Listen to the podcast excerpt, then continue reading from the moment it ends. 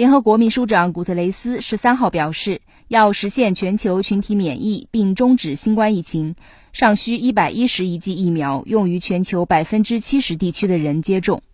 古特雷斯当天在联合国经济和社会理事会可持续发展高级别政治论坛部长级会议开幕式上说，